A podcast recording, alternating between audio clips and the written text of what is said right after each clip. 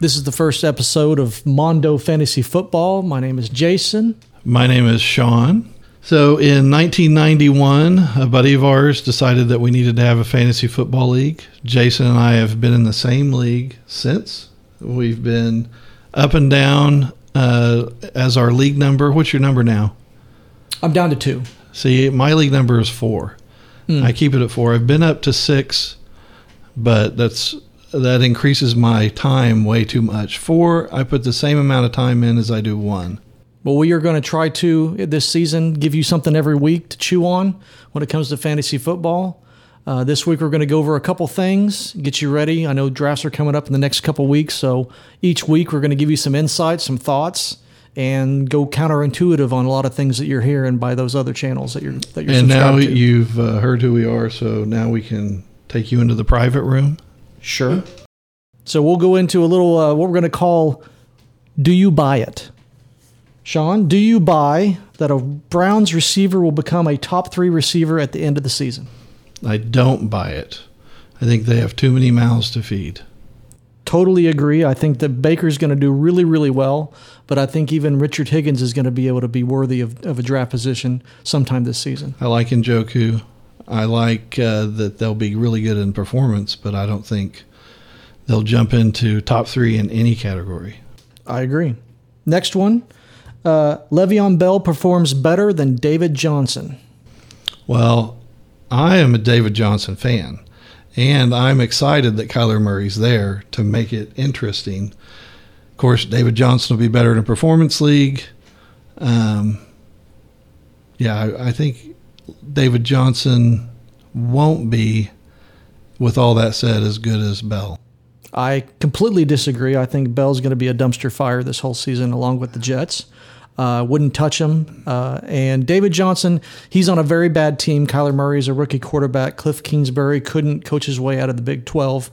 Uh, well, you don't and, like either one then. No, I don't like either one, but I think David Johnson will do a little bit better. Who's going to suck the most? That's the question. Le'Veon Bell will suck a lot. Okay. Quite a bit. Uh, David Johnson, even though with everything going wrong last year, he was still a, you know, a decent running back. He was the top um, fifteen running back. But I would not waste a first round, second round, third round pick on either one of those three. Uh, well, those you're two. Trying to steal David Johnson wherever you draft him. True. Le'Veon, true. You're going to have to step up to the plate to get him. And so that means neither one of us will own Le'Veon. And I might own David Johnson. Okay. Last one, Bruce Arians makes Jameis Winston a top ten quarterback. I'm hoping that he does because I love Bruce. That will make it a lot more fun to watch, hopefully. Um, they still don't have a solid running back. There's nobody you want. The two wideouts, Godwin and Evans, should be top twenty wideouts. So you'd think Jameis would barely squeak into maybe the tenth spot? I think that Bruce Arians will do his best, but I don't think that's going to happen. You don't I think, think he'll be able to pull it off? I do not think that Winston has the uh, intelligence or the ability to be as successful as he could be. I think he's been overrated since the day he got out of college. He's made it hard to root for him. Very hard. And he's got two...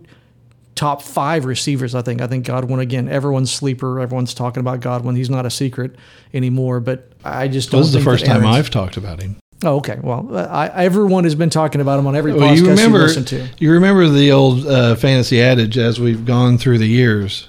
If somebody doesn't ever talk about anybody, then that's who they really want. That's very true. Very good adage. Hey, we'll do one bonus one here. Uh, since Antonio Brown's been in the news so much, does he finish with one hundred catches as a Raider? I don't think it's possible. Um, is it Tyler Williams that's there now? Tyrell you, Tyrell Williams, Williams mm-hmm. Yeah. He's really good, even though I haven't seen him on Hard Knocks yet, really. He's not appeared yet. I don't think he's. They're going to have enough volume for him to get that high. Um, I wouldn't want to risk it anyway. I had Bell last year. And uh, that didn't work out. I feel like anybody that's going to be risky this year, I'm pretty much staying away from them, especially if I'm drafting now. All the guys that are holding out, I think I pass. Uh, David Carr, I think, is probably one of the five worst quarterbacks starting right now. I don't think he has it. I can't believe they gave him one hundred million dollars plus. Right. And I think he's proven so far that uh, he is no Roethlisberger. And he certainly is not in a system where they're going to feed the ball to one person as much as Pittsburgh Well, this is did. his make it or break it year. So for sure, he's getting paid way too much. If well, he's not awesome this year, is he going to make it even to Vegas? I don't think so. But again, I don't know who anyone who would want to pick up that kind of contract. Right. Because he really is someone who just can't put it together.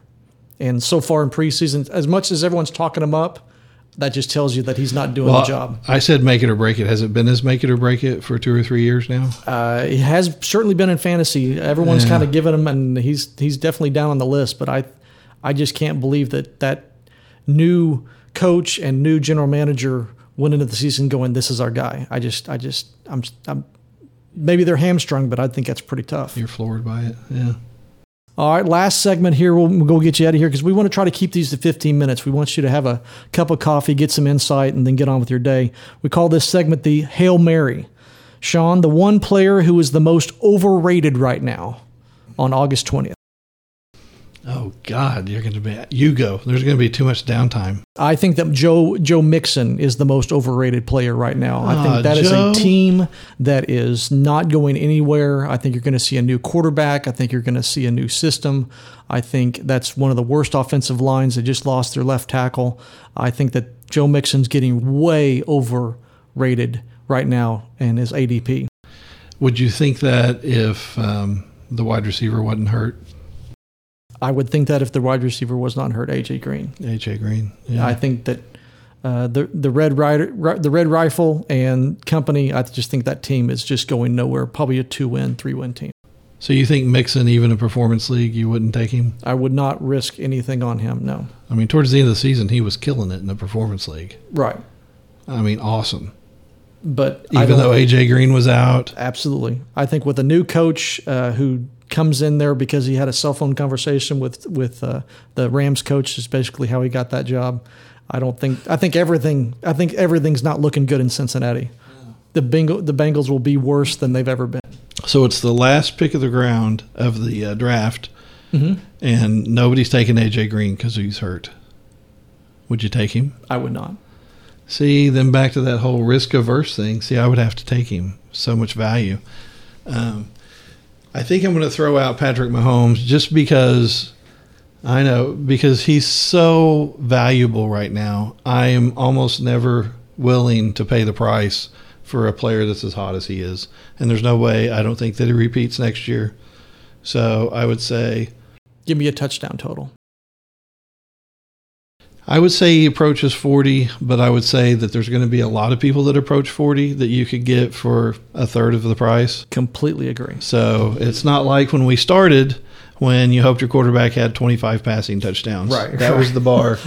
Now the right. bar is much higher, but I would say he approaches forty, including rushing. Yeah. Okay. Let's go with the opposite of that, the one player who is the most underrated right now. Oh, you go first. All right. Well, I'm going to go with someone on the Chiefs. I think it's the number, the number, what, who is the number four, who is now the number three, who is now the number two running back in Kansas City, Darwin Thompson. And I don't say that just because I'm being a homer here. He is a Jinx High School uh, alumni from Jinx, Oklahoma, uh, who went to N E O A and M in Miami, Oklahoma, and then went to Utah State. And he has now jumped on and doing amazing things in preseason. Yes, it is preseason, but Darwin Thompson is doing things that you shouldn't be doing when you're that late of a round pick. But he is fast. He is amazing. He's got the right attitude. And I think Damian Williams is someone who was plugged in at the end of last year, did great, but I think uh, he's going to get some competition from Mister Thompson, and I think he's someone who definitely is going to be ended up uh, a starter on that in that offense. And if not the starter, he's going to be someone mixed in quite a bit. Well, of course, I have to uh, bank off of what you said here. So I'm in another league, and it's a dynasty league, and we keep so many players. And one of the guys doesn't think he needs to trade because he has the other D. Williams. He's like, but I've got Williams for Kansas City, and he's really good. I'm like, it's the wrong Williams. Mm. So I think that's interesting. And I think an underrated player right now that everybody's kind of crapping on is Carlos Hyde. I think that to dispute what you're saying, I think Carlos Hyde is a badass, and I think that he's, he's been gonna, on three teams in two years. Yeah, and I can't understand it because I've watched every play that he's ever done. He runs hard, he catches the ball, He's fairly elusive. He's the right weight and speed. He he really kills it. Okay. Well, Carlos Hyde. It's going right. to cut into his time. Now, I'm not saying that now, he he's going to be... cut it out for the Cleveland Browns. Well, no, because they knew how good Chubb was or is. And they could see into the future. They knew they were going to get Kareem Hunt, who never should have been cut from the same team that we're talking about. Noted. All right. Well, that is our first episode of Mondo Fantasy Football. Again, we're going to come at you weekly. Next week, we're going to go through the divisions, give you some players we think you should be thinking of and things people you shouldn't be thinking of. And as Jason says, the dumpster fire teams that you don't want to take anybody from. Yes, I have a record number of teams this year where I will, dra- I will not draft anyone on that team. So I'm going to be very selective in going for backups before starters. This is almost a reprisal of when you wouldn't draft anybody with a criminal record, though, too. That was a phase of my life I don't like to talk about. Thanks for bringing it up. But yes, there was a time when I was trying to only have Saints on the uh, on not the, New on the Orleans team. Saints, but yeah, people gen- with halos. Gentlemen, yeah, yeah, gentlemen, gentlemen. All right, we will check you next week. Uh, we will try to come back with some more knowledge, some more thoughts, and some other things for you to think about. So thanks for joining us. We'll see you next week.